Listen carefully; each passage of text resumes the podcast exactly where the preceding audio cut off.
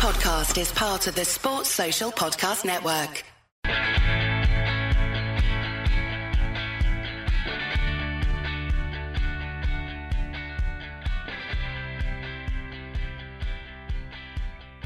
Oh, two shows in a week. Your ears do not deceive you. We're back to digest another intriguing transfer deadline day that, at the time of recording, sees three new faces arrive at Old Trafford. Also, following yesterday's Champions League draw, we're looking at what's in store for Erik Ten Hag's men. That and your questions on episode 166 of your StrettyCast.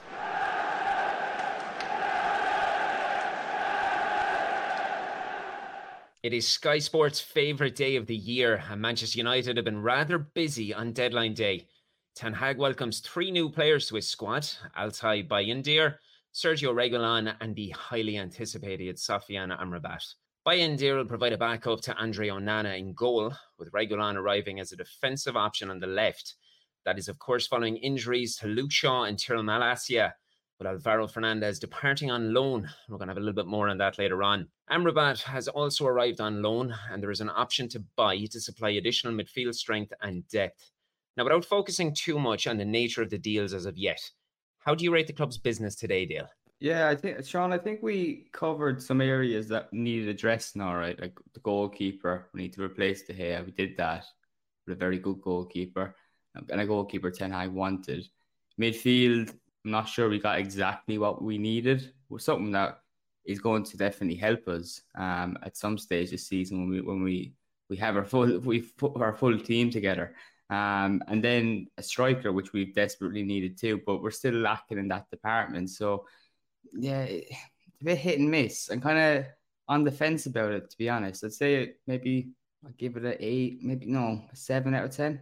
Seven out of 10. Is that kind? And that's that's the transfer window as a whole. That's not looking, yeah. we'll say at today. You're talking about from day one to we'll say twelve yeah. o'clock tonight, assuming that we don't sign anybody else. You're thinking about an, an eight or a nine out of ten?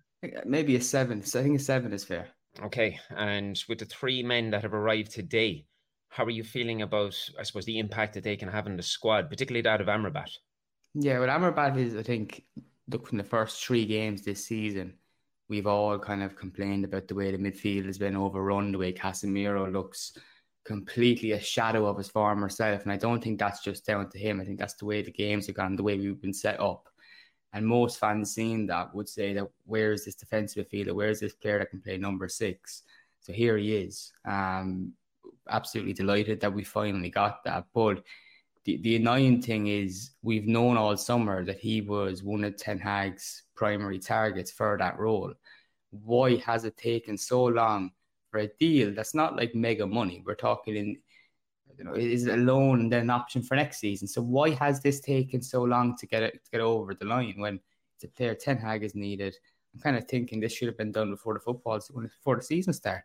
Reports are probably suggesting that they were, I suppose, typically looking for a cheaper alternative, which is something that we'll dive into a little bit later on. But Brian, when we're looking at these three players, obviously we needed a backup goalkeeper. I know we spoke in great detail during the week about Alvaro Fernandez and his potential future. We have seen Reguilon coming in to bolster that left back. How do you feel about it all? Yeah, um, I think like Dale said, it is, it is a bit hit and miss. Um, I'm definitely pissed off with, with the Amrabat situation. The fact that he hasn't had a preseason is a bit of a nightmare for us. He hasn't really trained. Um, I don't think he's registered in time to play for the weekend, but he wouldn't be ready either way, match fitness wise. So he's not a guy who can come in and change things straight away, even though he is a very or we hope he's going to be a very effective player for our midfield. He should help Casemiro quite a lot. He's a hard tackling, great passing range, good good work rate type midfielder. Just a kind of general all round good battler inside the middle. Something we've been missing for quite a while, even though or sorry, not something we've been missing outside of Casemiro, but someone missing beside him. You know, someone that's kind of that well rounded, able to attack, really aggressive in the defensive side.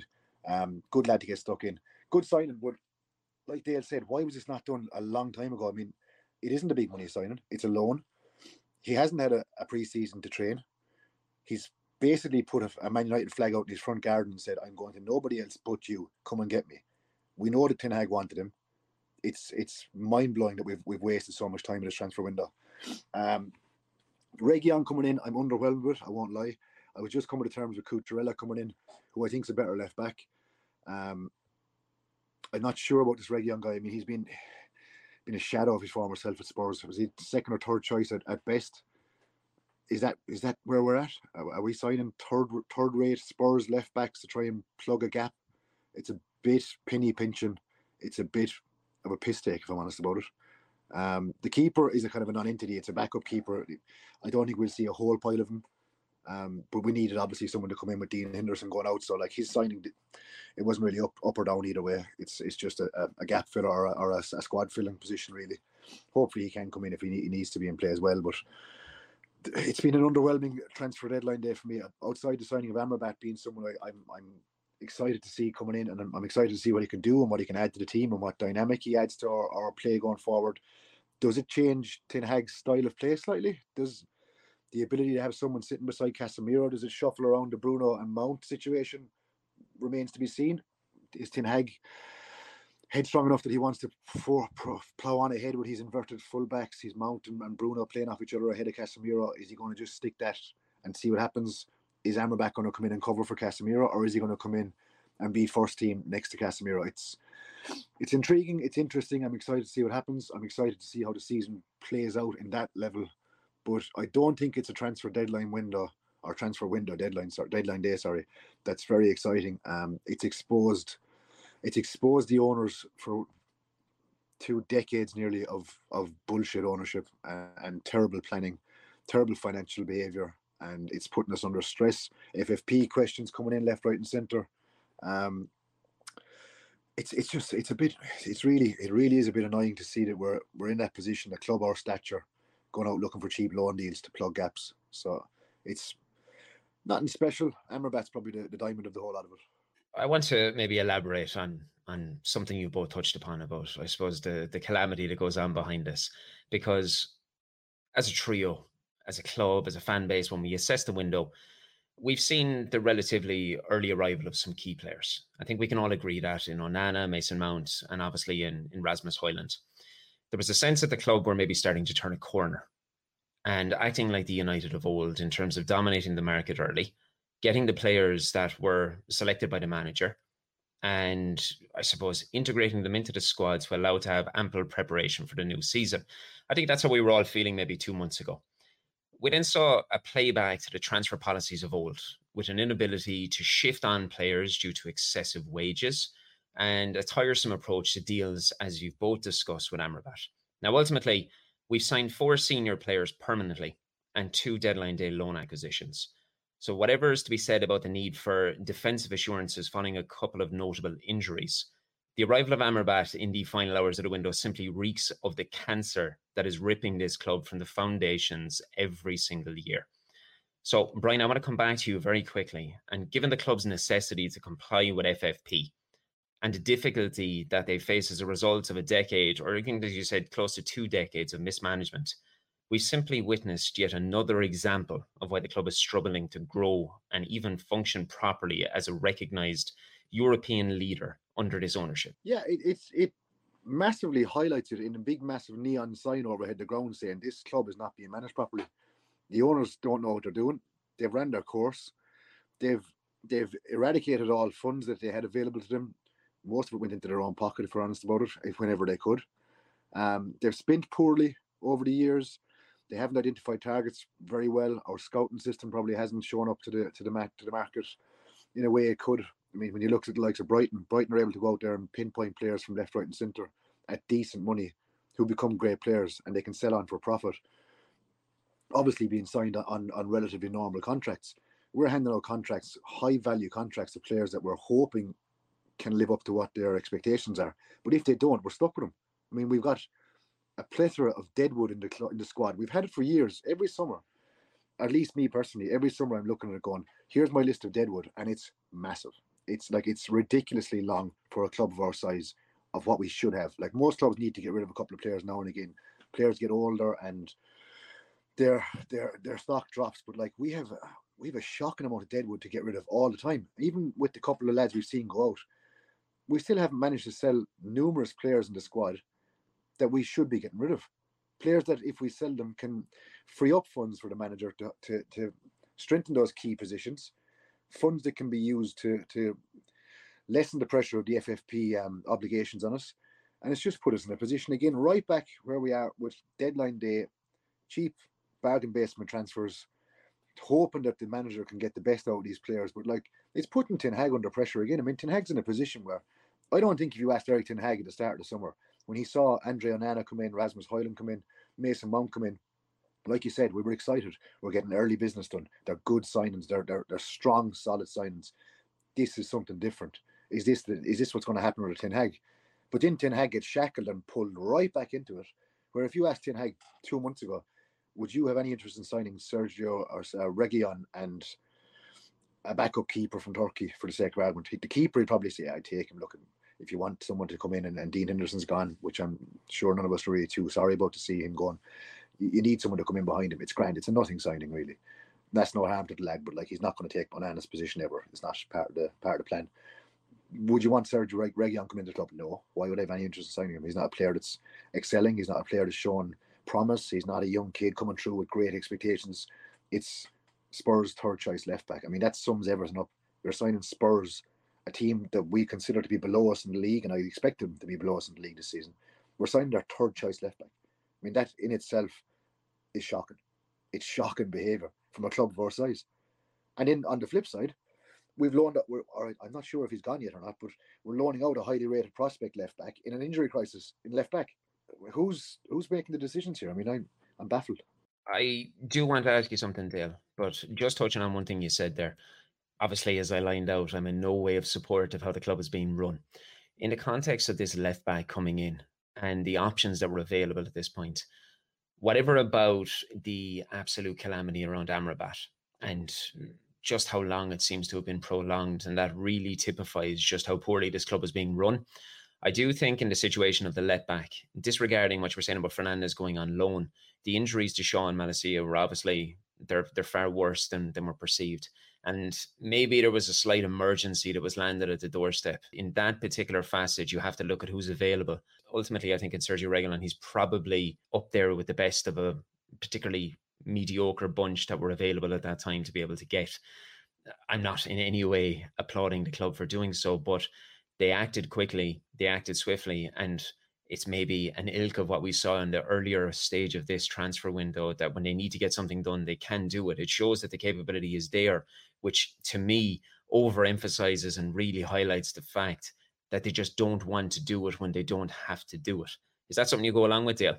Well, yeah, because yet again, it's like waiting last minute deadline day and rushing around trying to get deals done. Like we've all known for the past I don't know how many days that well, Cucurella was on the cards. Was it three three days ago when we spoke last, or two days ago? And then all of a sudden it was Reguilón. Um, I, I, I don't know, Sean. I, I just look at the, the players that we brought in. Okay, Amrabat, I'm looking forward to um, I don't think he's going to pull up trees and be one of the best midfielders in the Premier League. I don't think he's that ilk at all. I think, he, but he will be an upgrade in what we had and a solid addition. I look at the Reguilón. Um, should never play for Manchester United really. Like he hasn't he hasn't got, a look in for Spurs for the past two years.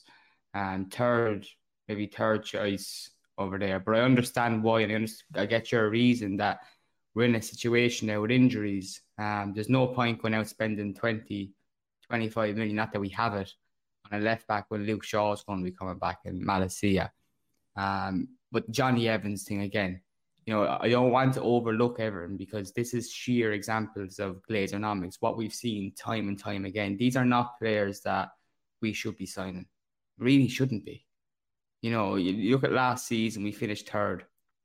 And if you realistically look back at this transfer window and you say, right, have you bridged enough gap where you can say they're ready to compete with City? No, they're not. That's not a serious football club then. And we can't be serious. Our expectations need to be lowered while the Glazers are owners. Like I went into this transfer window, Sean, not expecting a whole pile. I'm actually, as a matter of fact, I think we got more than what I was expecting because the club hasn't been sold. The Glazers still there. I didn't expect a cent of the club's money to be to be to be spent. To be quite honest, Mount sixty million did not see that coming. Um, I really didn't. So look, yeah, I just hope. I just genuinely hope it's the last um last summer window or last transfer window with those Gimps in charge. Dale, you hit you hitting something there. I just wanted to, to, to comment on. You said we're in a situation in the left back where we can't go out and spend 20, 25 million because we simply haven't got it. Does that not sum up the whole situation? That a club of Manchester United Yeah. size doesn't have 20 Yeah. million in the bank. The 20 million is some a club in our, a club of our size should have on the credit card as an overdraft.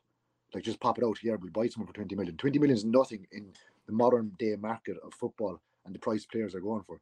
To say that our club can't literally can't go out and just buy a player for 20, 25 million that's a half decent, potentially keep him long term left back, that we have to go and sign a piss poor left back from Spurs for free. Well, not free, but on, on a loan. Do you know what I mean?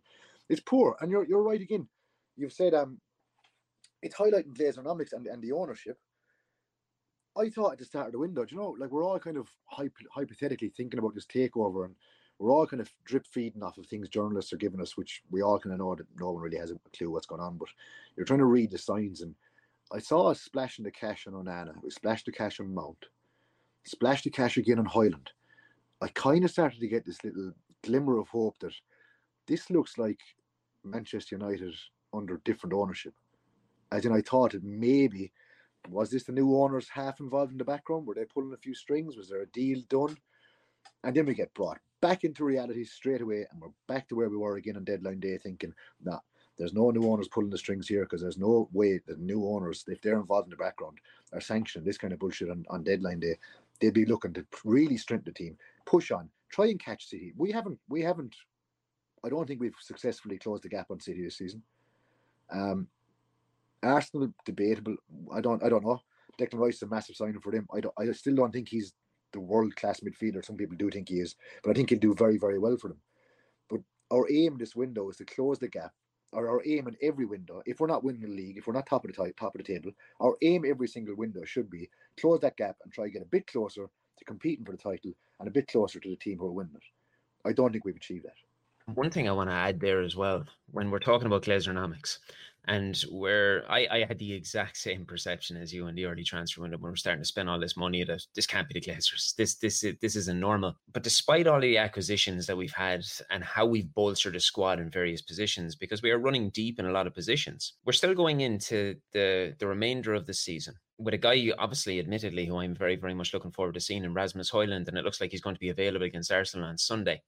And then outside of the very young, unproven, but a guy that I am confident will have massive ability at the club, we have Anthony Martial. How much of this came to fruition because the club were planning on Mason Greenwood coming back and having that involvement within the side and having some sort of an involvement in the attacking line? And when we're looking at this Glazeronomics and we're looking at the inability to be able to run a football club correctly, there was quite clearly a plan put in play that this man was going to be coming back. He was going to be a part of the first team squad. And as a result, we didn't go out and actively seek another attacking option. Instead, because of the backdraft that we spoke about during the week from staff, from fans, and the U turn that inevitably has taken place, are we now running ultimately short? And the natural pressure that's going to be on Højlund's shoulders at this young age and this stage of his career is now going to be amplified by the fact that the club have made an ultimate blunder and now they're going to put all their eggs in this basket. Is that a fair analysis?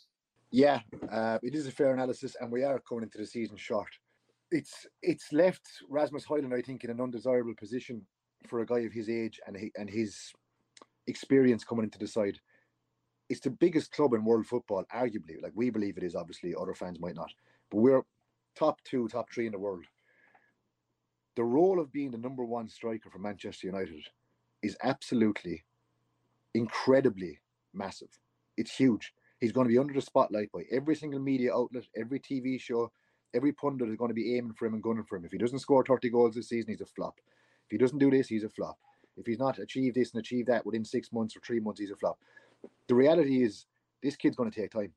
He's going to need time. He's going to need patience from the fan base, a fan base that's fractured and toxic at times. He's going to need patience from the club and from his manager, who I'm sure is going to give it to him. But you said his backup, the plan B up front is Anthony Martial, who, aside from the fact he's made a shredded wheat, he hasn't really backed up his potential or his ability for the last few seasons. He doesn't add enough to the squad. He doesn't. Doesn't supply the goals or the, or the work rate or the assists, the link up play. He just isn't enough of a strong part of the squad to go, yeah, he's okay to come in if, if Højlund is injured or if he's suspended or, or for rotation or he's tired or whatnot. So we did need a second striker. But again, if we can't spend 20 million on a left back, we can't be expected to go out and spend 50, 60, 70, 80 million on a striker. So it's all part of this spider web of Glazer issues that developed to leave us in a position where our, our manager's hamstrung by what he can and can't do in the market. The Greenwood thing, yeah, I would say that they were planning for him to come back. The fact that he's now not coming back, they didn't have the money to go back in the market to sign a striker. Sadly, and it is a sad state of affairs, I was hoping that today we would sign a, a Cavani-esque, Zlatan-esque striker and uh, Ighalo-esque striker in the market because I think we need one. It's it's it's a desperation signing more than anything else. I think Højlund's going to be under so much pressure that he, just doesn't have backup. He just doesn't have a rotation option to take a break and get him out of get him out of the spotlight for two or three games if things aren't going too well. You can't put Rashford up front; it doesn't work. We've seen it. Rashford plays his best football off the left, his most productive football off the left. Self-admittedly, he said to Gary Neville one time, "I want to play on the left. It's where I I I know how to play. I don't know the runs of a striker. I know naturally make the right runs and the right decisions up front. I want to play on the left hand side. So you've got a guy who's telling you, I don't want to play there but we're forced into playing there because we don't have any other option. It's it's a merry-go-round and a myriad of terrible decisions from the very very top, which leaves a manager in a in a position that I really I, I don't envy him. I don't envy Ten Hag because at the end of the day, if he doesn't deliver, questions will be asked. But how often have we said it's not the manager's fault over the last four or five managers? It's the same old story, the same old same old issues. Now I know we're sounding a bit doomsday esque on this podcast at the moment, things aren't all that bad. But it is, I think, it is fair to be a little bit pissed off at the end of the window and what Ten Hag has to work with for the season going forward. Yeah, well, I, I think with the whole idea of signing Erasmus Højlund and a player early twenties, or even you could have signed a player in the mid twenties, and they were saying the same thing. But we wanted to come out with this cycle of of going down that route of a of a Zlatan or a Cavani that's mid thirties, because all that was doing for United was it meant two years later you're back in the same position. You need to replace him. You need a new striker. But you're hoping Rasmus Højlund that he comes in and down the line he is the main man. But as you're both alluding to, he's the only one we've got. You know, he's the only one we've we've got, and I think that responsibility on him is absolutely ridiculous at, the, at his age. Um, we're in the Champions League now. The expectations at United since last season are are up up another level again. Um, and as as you said, Brian, um, with the media and that, they be calling him a flop if he doesn't get 30 goals. Now, podcasts like like ours with, with people that sit down and, and, and and watch games and watch United with more of a reason take. Um, we won't obviously do that. We're not going to be expecting him to fucking light up the world immediately. And but I, but I do expect a vast improvement in what we've seen because we haven't had a presence up front. That alone would be a big benefit to what we've seen because Martial against um, Wolves. Until he was coming off, I didn't know he was on the pitch. Um, and in the first two games, we're talking Rashford up front. We all agree that's um, that's counterproductive actually because it, it's like playing with 11, 10 players on the pitch. Um, so look, we are light in that department, but I do think if he can stay fit for, for the majority of the season, that he will he will bring something to us. Yeah, and I suppose look to look at something on a more positive side or a positive spin after a lot of doomsday talk there. Højlund excites me. I can't wait. I can't wait to see him coming in because it's not even just the goals that he brings to the side. It's the fact that we have a, a target man, a striker, and an out and out number nine up front. The ability for him to link other players and bring other players into the game. It's a game changer for us. We haven't had that in so long. We haven't had someone that can back the goal, pop the ball off to someone. We had Wout Weghorst, who played all right, I suppose, for us. But I would expect the level that Højlund's going to bring. Maybe not immediately, maybe not now, this season, maybe it might be next season. When he finds his stride and he, when he when he settles into that team and he gets to know his teammates and the runs become second nature and he expects to see Rashford flying past his shoulder on this side or Antony doing this.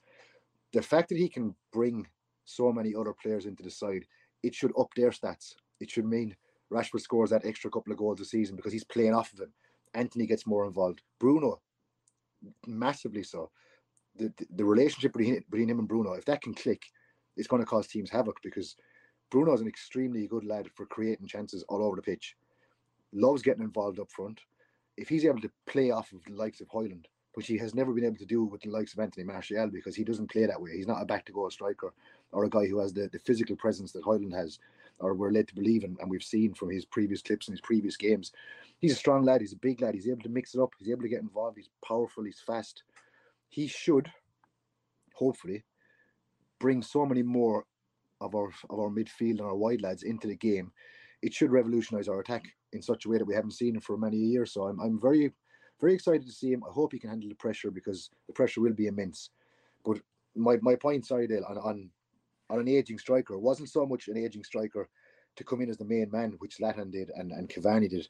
When we signed him, they were they were signed instead of a Højlund. I was hoping we'd sign Højlund and one of those just as a kind of a, a plan B option or, or a cover option. I think that would change if they had done that. I think that would have been enough to change a lot of people's opinion on this window, especially the move today. Um, because that bit of security, we just don't have it. And I think that it, it, throughout the season, it's going to come back to bite us in the arse. I think ultimately, as doom and gloom as all of this sounds, as you alluded to before you began speaking last, Brian, there is positives to take from this. And when we are analysing our striker, we might have all of our eggs in a very, very young basket, but a striker in an Erik Ten Hag system is required to be a notable pressing machine. This is something I've wrote about recently, and that is going to allow for a high intensity pressure on the opposition. It's going to disrupt hold up play. Now, you spoke about Weghorst. Weghorst was incredibly wasteful in front of goal, and it wasn't for want of trying. But obviously, his work rate, his dedication, and his desire to play for the badge was notable and every single supporter that was in every ground always understood that he wasn't standing around scratching himself. He was genuinely trying. It's just unfortunately he could have been there for two hours and he wouldn't hit the back of the net. I think the differential we have here is that Højlund is versatile. He's able to dribble, he can press. His finishing as well. I want to touch upon something that I wrote about the other day. It's incredibly credible. Now, I know you're not overly fond of percentages, right, Brian? But I'm going to give you some because I like working in percentile because the numbers don't lie and he ranked in the 92 percentile, meaning he was in the top 8% of strikers across the top five leagues in Europe for his shots on target last season. He was in the 79 percentile for goals per shot ratio, and furthermore, he was in the top 82 percentile for non penalty expected goals last season. This is a young lad who, even though he didn't have the underlying figures of hitting 20, 30, 40 goals, this is a guy who gets himself into the right areas. He's very clinical of what he does. And as you also alluded to with Bruno, and I will add Mount in there because Mount is going to add a whole new dynamic level of creativity to this side. We're going to have an abundance of chances for the young man. But as well as that, his hold up play is going to be invaluable with the link up roles for marauding fullbacks, for your wingers, for your midfielders running forward. And I'm so, so excited. I don't know if you can tell, but I'm incredibly excited to see him play. Furthermore than anything, it just allows us a situation, as you said, to have a number nine who is actually a number nine operating at the club, who's been a boyhood fan. Social media post dating back to when he was only a teen, speaking about how much he wanted United to beat Liverpool.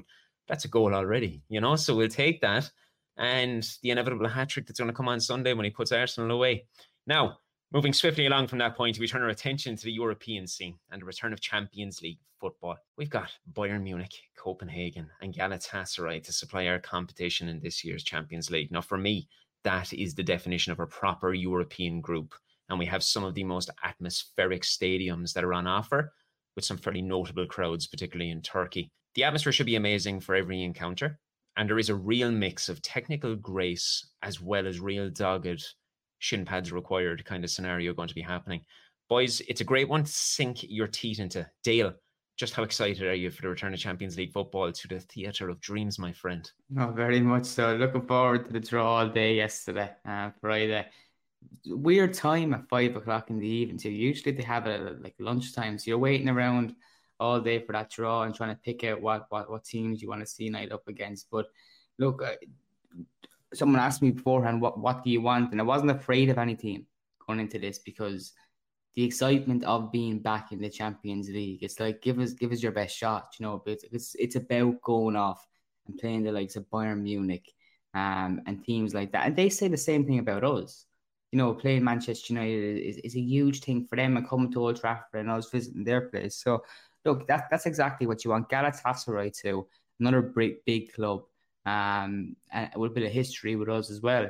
Um, and then Copenhagen, I think that's that's a place where United fans would enjoy to visit as well. So yeah, all around, it's, it's a good draw, and I'm delighted to be back in the Champions League. Brian, are you looking forward to getting on a plane and visiting the many many countries on offer this year? Um, I was asked beforehand what would be my perfect group, and I was so close to naming it.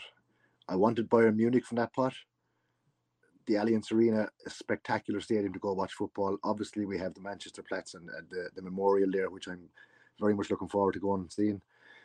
Can't wait for a German trip. Great German beers, great history between the two clubs, and it should be a massive, massive clash. Uh, it's brilliant. It's brilliant. You couldn't handpick a better one. Copenhagen, fantastic, fantastic ground. I've I've looked at some of their atmosphere clips from their matches. I think it's Contact Combat 12 or Contact 12 is their ultra section, and they're really, really feverish. They're really up for it. Energetic group. So atmosphere should be absolutely fantastic there. Copenhagen is a class city, so really looking forward to visiting that. Um, called Copenhagen from that part, and in my last part, I was hoping for Glasgow Celtic. A because it's easy to get to. B I thought it'd be a great atmosphere. We got Galatasaray, which I I kind of wasn't really hoping for, to be honest about it. Um, as a traveling fan, it's kind of one of those ones where you might stay in the hotel for that one, but uh, it'll be an interesting atmosphere. It'll be something that I probably personally haven't experienced myself. That kind of um, being for blood style away situation. I'm, I'm semi. I'm, I'm I'm excited. I'm looking forward to going there, but I'm also kind of thinking, Jesus, did it have to be them? But uh, it's a it's a mouth watering clash. It's an unbelievable Champions League group to get, and it's massively exciting to see Champions League football. Teams like Bayern Munich coming back to Old Trafford. I mean, man, Old Trafford under lights, big, massive midweek fixtures against Bayern Munich. The cold Manchester air and and the buzz and excitement of a of a massive game. There's nothing like it. I'm there. I'm I'm I'm there right now, but but you know. I, I saw the draw come out, and naturally, like anybody else, you're going to take to social media. Surely everyone is delighted. This is this is the the group that this is perfect and then you see all this doom and gloom. And I just, what are you even following football for? All three sides, there, there's there's some sort of historic sort of feature with them all as well. Obviously, you said the memorial in, in, in. Obviously, we have 99. Rasmus Højlund going back to where it all started. And then obviously Erik's famous uh, little trip to Turkey many, many years ago. I don't think we could have asked for a better group. And ultimately, as well, importantly, and the most important thing in a football perspective, it's one that we should be getting out of. Because ultimately, if we can't get out of that group, despite the difficulties that we will face, we shouldn't be there in the first place. Now, this is a, a group that is going to provide thrills and spills. There's going to be memorable nights. There's going to be the there's such an array of different European cultures all packed into one group of football.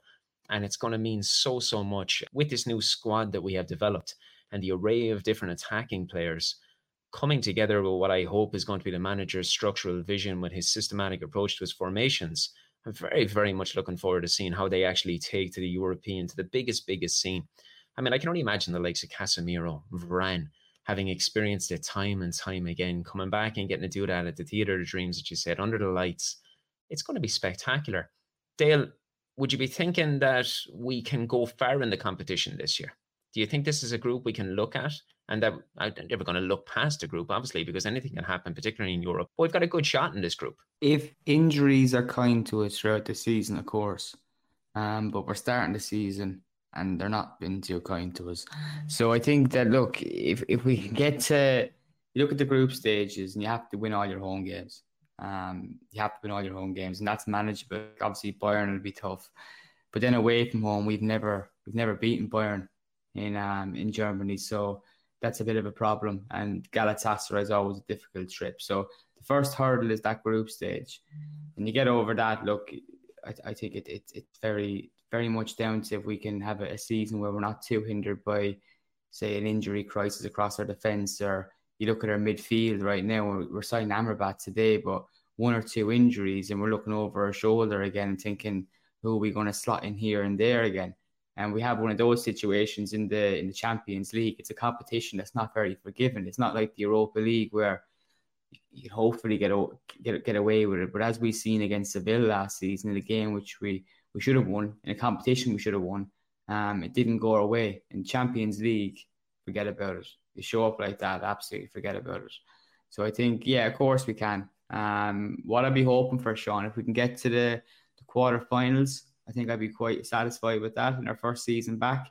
And it's I think it's very important too to to make sure that we maintain this competition, that we're not dipping back out at the end of the season for Europa League.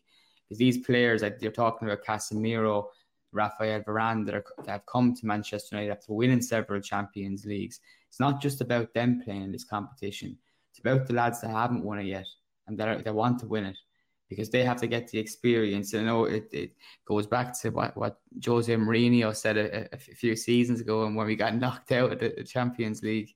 Um, football heritage. Um, I, I, I think there is something to that, and I think it's very important that we maintain the Champions League and stop this flip flopping. Yeah, you've nailed it, Dale. It's one of the most important things for me going forward for the next number of years.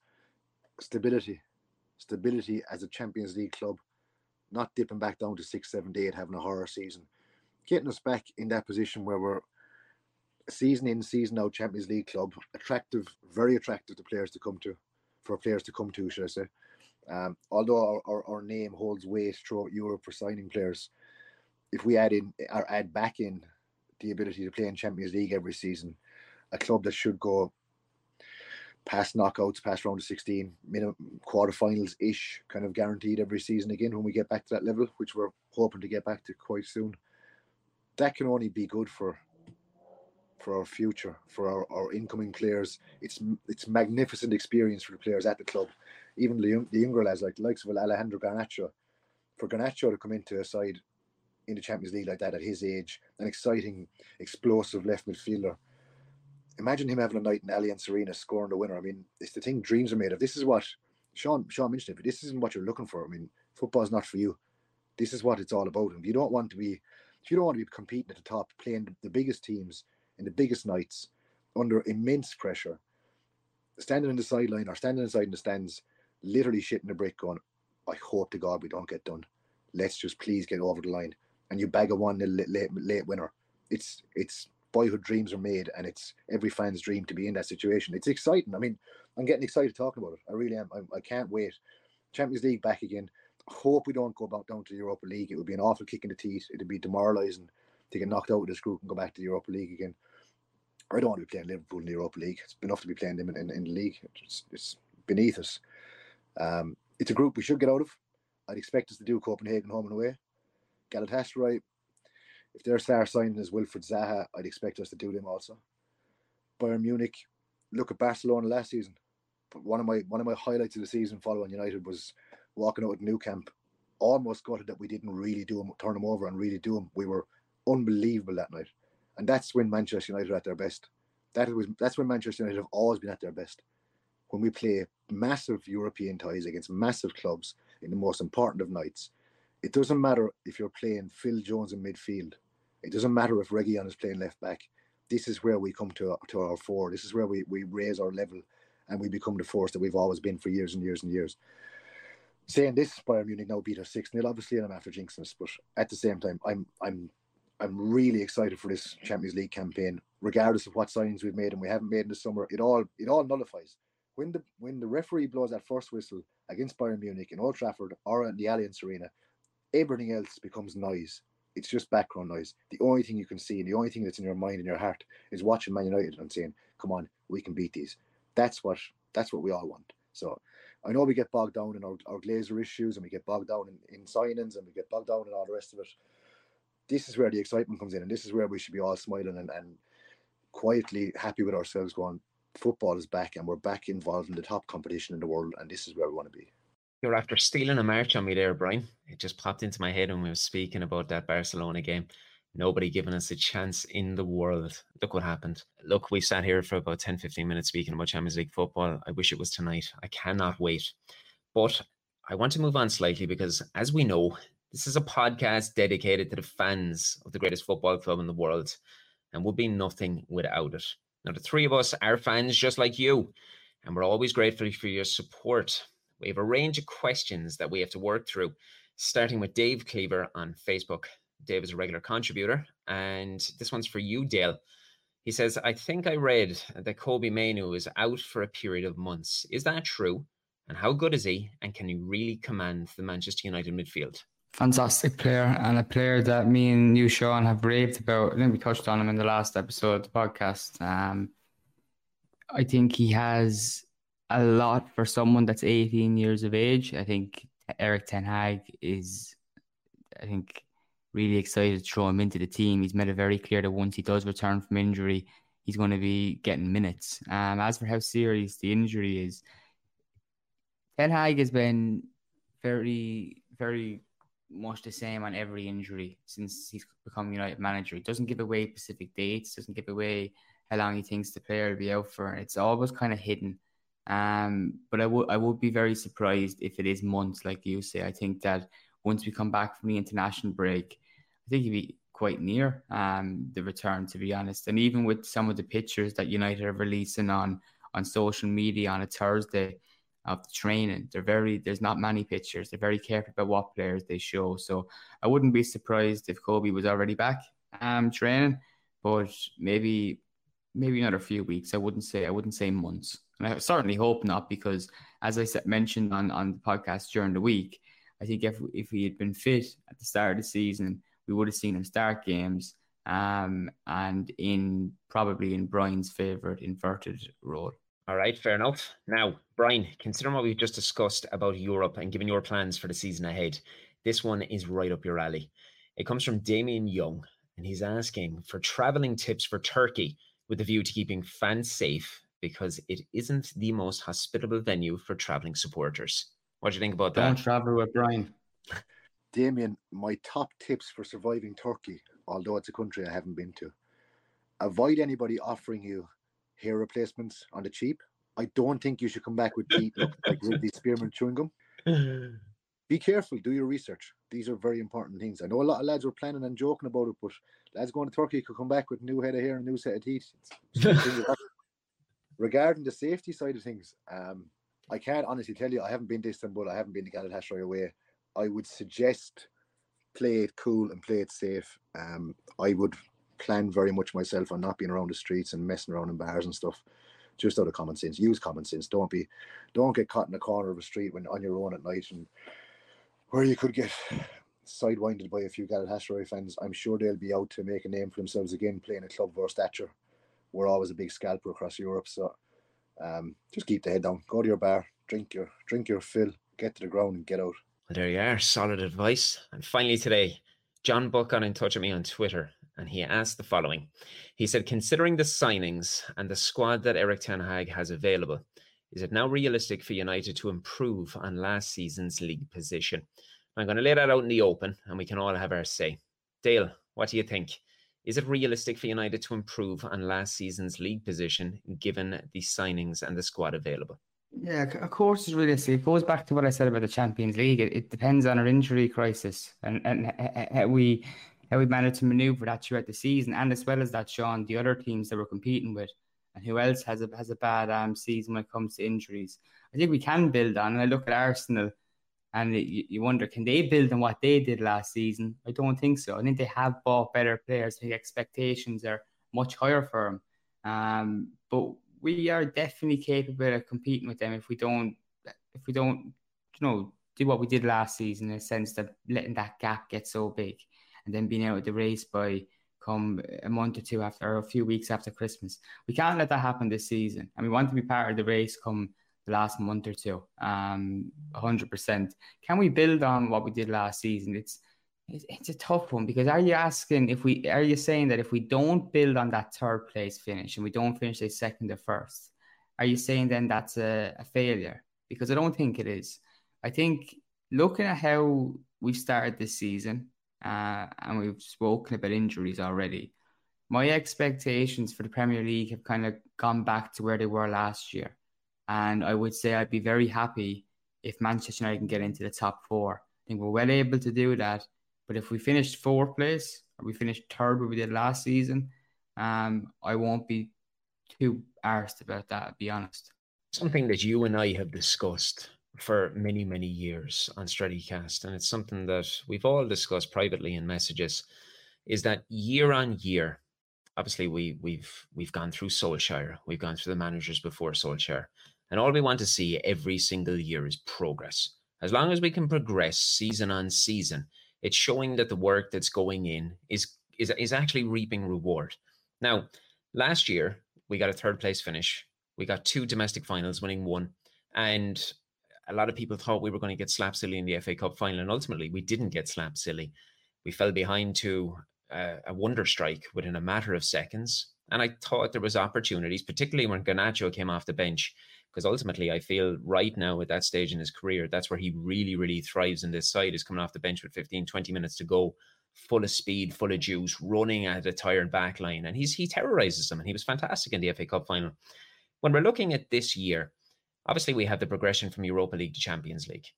You've said you'd be happy with a quarter final place. I mean, if we get to the quarterfinal, we've got to the knockout stages, then at that particular point, it's all about the luck of the draw, isn't it? It's who you get, it's what team you come up against, and what sort of cathedral you're going to be placed in on what night and what variables fall down with injuries. In terms of progression in the league, I suppose we're looking at closing the gap on first ultimately. We're looking at Pip and Arsenal in the second place and ultimately putting ourselves into a title race contention. That, that, that our name is there. I mean, we just want to be there, thereabouts. I don't think anybody is really getting ahead of themselves, anyone realistic, that this is a squad assembled right now that can go for everything and we're on for the treble. It's not like that because ultimately the manager is still taking baby steps of what he's doing. We want to be able to continue this great success that we've had in the domestic cups over the last 12 months. And I think Erik Ten Hag has shown us that it's something we've discussed before, guys, that he appears to be a man who is determined to compete at full throttle no matter what the competition is. And as long as we can see some form of progression on last year, I'll be happy. You going along with that, Dale? Yeah, but just just touch on, I'm not being smart or disregarding the question. But isn't it fine margins when, when, when you do finish in that top four, say finishing four, finishing third, finishing second? It's all the one. You're not finishing first. You know, once you get into that top four and you're in the Champions League, it doesn't really matter. I think what what we're, what we're boiling it down to and what we touched on at the end of last season as well, and the progress that we want to see is we want to be competing. So whether we finish third or we finish fourth, as long as we're in that picture at the end of, at the end of the season where we're in amongst it and still something to play for, and there's still excitement looking at the fixtures and having a look around us and see who our rivals are playing, still part of that kind of that running. Um, I'll be happy. But I think it's fine margins when you try and put it down to, you know, can we, can we, can we really jump up there from third to second? Well, what's the point? You know, you don't get any more for it. Um, I think we need to be competing. We need to be there with City, um, and with, with new owners. I'm hoping with the next transfer window, when we're doing this next year, that we're talking about a transfer window where we really look like a team, club that is trying to bridge that gap. I know that we all know the manager is trying to. We all know he's pulling every string out uh, the book he can to make it possible. But the the structure is not there. We, we, we should not forget that this season when when things when we go through a, a slump here and there, the structure is not there for the manager, and the owners clearly for the past 18 years are the wrong owners. I think we also have to look at things in a realistic a realistic perspective. Look at who we're up against. I mean, as much as it kills us to say, Man City are a machine at the moment. They're a well-oiled machine. They're they're a side that resemble us at our pomp in a sense that they're a they're a, um, a ready-made starting eleven great backup coming in. They're identifying key targets for key positions, but they don't need to go out and perform open heart surgery. They just need to keep themselves ticking over. They're replacing good players with good players. It's easier to bring players into a side that's already functioning, as we've always seen throughout the years. Fergie's best years, you can you can introduce a young lad at left midfield, up front, whatever, because he's surrounded by ten other players that are settled and know their job and they're talented and gifted enough that they're winning titles. This is what we're up against at the moment with City. As much as I can't stand looking at them doing it, we have to take have to face facts. They're there. So we we need to look at trying to close the gap in them. I don't think anybody, if they were brutally honest with themselves, sees our squad capable of going toe to toe with City for the title at the moment. Not right now. Ralf Rangnick, a, a manager, a loosely termed manager, made a statement that we needed 10 players. It was heart surgery, it was this, it was that. He wasn't wrong. One of the he got a lot of things wrong. Don't he got a lot of things wrong. on the football field. He wasn't wrong in his assessment of the squad. So Ten Hag's had a season to try and, and repair things, but Rome wasn't built in a day to kind of a, a, a really cringy phrase, but you've got to give him time. If we can get through this season, still like think football's about silverware. End of the day, it's about what you win. If you win something, brilliant. If you don't, you don't.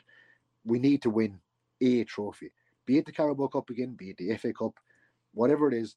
You keep a little trophy ticking over there season on season. It keeps fans happy, keeps players happy. You get those big days out. You get those exciting finals. You start building on your on your building on your progress and building on your work from the season before and the, and the summer transfer windows it's a horrible word. I'm, I'm sick to the shit of saying it or, or hearing it, but it is a process. It is. It's it's a fact. It is a process you have to follow. You've got to try and rebuild, and we've been rebuilding for so long that we're now in a stage where we're hoping that Ten Hag is the final piece of the jigsaw that can perform a rebuild, hopefully under new owners, under a better structure above him, that can reintroduce that that arrogance to our side where we're good enough that we can go out and just blow the, the mediocre sides away we're competing for everything. We're involved, as Sean said, we're involved. You want to be in the equation. You want to be in the discussion. I don't want to come to next February, Valentine's Day next year. I look at the fixtures and go, they're all dead rubbers because we're fucked. We're not going to do anything this season. I still want to have a bit of hope, a bit of a glimmer of hope that we could maybe pip into the title. I know it's a bit of a dream at the moment. We're not we're not at that level, but you still want a bit of belief. You still want to have that little that little boy inside thinking, yeah, we can pull off a miracle. We can we can beat him. And on our day we can. On our day we can beat any given team. Um, I still think we're more of a cup side at the moment for for actual trophies. I don't think we've closed the gap squad wise on City. I don't think there's stop, anyone stopping City this season again. To be honest with you, they've Erling Haaland is just uh, he's a robot. He's a machine. He's he's broken records. He's an, a goal scoring phenomenon, and he's going to be the same again this season. There's no point looking at it otherwise. Very hard to catch a side with that kind of power up front and that kind of the way their team is playing. They're they're in their pomp. They're they're arrogant. They're they're giddy. They're happy. They're all smiling. There's no major troubles. It's easy to be a good side when you're in that kind of environment. It's not so easy to be in our situation where you're trying to catch up. You're coming off a couple of bad years. You've come off a load of manager changes, players coming in and out, issues with players off the field, bad signings. We, we have a lot of shit gone behind us that we need to put away. We have a lot of stuff to recover with. Ten Hag's done a great job. Last season was, for me as a fan, last season was fantastic. It was brilliant. It was more than I thought we'd achieve when he came in first. If he can get us back top four, that was my minimum expectation. He gave us that. He gave us two finals, a win. We choked in the Europa League against a side who must have some sort of voodoo doll with Manchester on it because we just can't seem to get past them. They're specialists in the Europa League. I still haven't really stomached that defeat It was one of my worst moments last season, walking away from that ground knowing that we should and could have got past them. We threw it away in the first leg. Maybe a bit of naivety in the first leg not to kill them off. It is what it is. We'll learn and we'll move on from it. But expectations, like Dale said, it's not a scientific situation. It's not just mathematical first, second, third, fourth. It's not, there's more to it than that. If we can finish the season, Ten Hag's new system that he wants to bring in, which I'm still, Sean is still trying to explain to me off podcast because I'm not, still can't get it quite, but if his system works and we can find an identity, we can finish the season knowing what kind of football we play, what kind of team we are, what kind of roles each player has in it. We have an identity going forward to build on, and this is the kind of team we are. This is the style of football we play. Fans are happy. What we achieve is a byproduct of how, how the team performs and buys into the system, and if it works. If it doesn't work, by the way, we're fucked. Pardon my French. If it doesn't work, we're in trouble because he's building a team to play his system. So all the eggs are in the basket of making sure he's right with what he's doing hope, really hope he is. I have full trust in him that he that he can do it. But you've got to be patient. I mean, look at Arsenal for example. Arteta, Arteta out was trending on Twitter for how long? How many videos did we see their fans screaming, "He has to go. Time is up, Jeff. He's got to go." Now he's the Messiah. Patience is key. It's something in football that we haven't seen in recent years. Chelsea probably the biggest criminals for it. Patience backing a football manager has become so so hard to find in a club. We need patience. We need to sit back and say, right, this lad is doing what he's doing. Give him time. If it doesn't go 100% to plan this this season, it's not the end of the world. There's a long game at play to get back to the top and become a year in, year out powerhouse. It doesn't happen in one season or two seasons. So, if as, as long as, as Dale said, as long as we finish top four, I'm happy. We're, we're still in the Champions League. Add a cup to it. It's a successful season for me again this season. I'm building it again next year. I think as well with his second season, you touched on how how he raised expectations last year, but we do expect a bit better this time around. As you mentioned, we have to be winning. We think we have to be winning a trophy. Like trophies, you know, a, Car- a Carabao Cup will keep us very very happy. We're in the Champions League, competing in that and qualify for it again next season. But with that, I think it's it is inevitable that the scrutiny will, will rise on Erik Ten Hag. Um, you know, he won't be forgiven for some of the things that I think we kind of we let kind of go over our heads last season. That that away home, that away from home record, and that needs to be addressed, especially against the big the big teams. And we've already started the season losing against Spurs away from home. We're going to this weekend the way it's Arsenal, and you know we could could be easily coming back to your podcast next week and talking about two big away games that we've that we've lost already. So th- there will be things that, that I am looking at this year, hoping for an improvement. That away form is definitely one of them because it's something that you know it's easy to kind of call that it needs to be improved from last year. It was it was desperate. Because I think about it as well. Sorry, just just elaborate on that. Our away, our home farm last season was was second to none, and to go out and to repeat that again is going to be very very difficult. So if our away farm doesn't improve, the big ask to get that away farm as good as it was last year, I think. What we need to do is we need to find some sort of a middle ground between oh. Ole Gunnar Solskjaer's away supremos and Erik Ten Hag's home supremos, yeah. and then and then we have a fine balance. So bring back bring back Ole for the away game. so basically, what I'm taking from all this, we're winning the lot, we're winning the treble. Where we it's it's all wrapped up. We might as well just pack it in right now. Lads, as always, a pleasure. That is everything for today. And as we head into the huge weekend fixture against Arsenal, if you're wondering why we haven't really gone into great detail about that, it's because we already have. Be sure to listen back to the midweek episode right before Sunday's game to catch up with all the news that you need. And as always, a pleasure to share my evening with these two guys. Brian, how can people get in touch with you across your socials, my friend? At Day Tripping Red on Twitter. And that's probably the only place you're going to find me. Lovely. And you can reach me on the same platform at Sean Connolly85.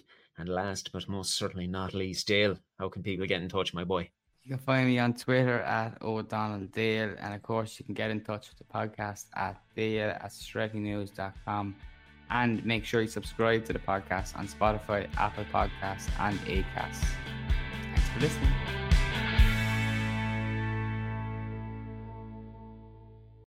Sports Social Podcast Network.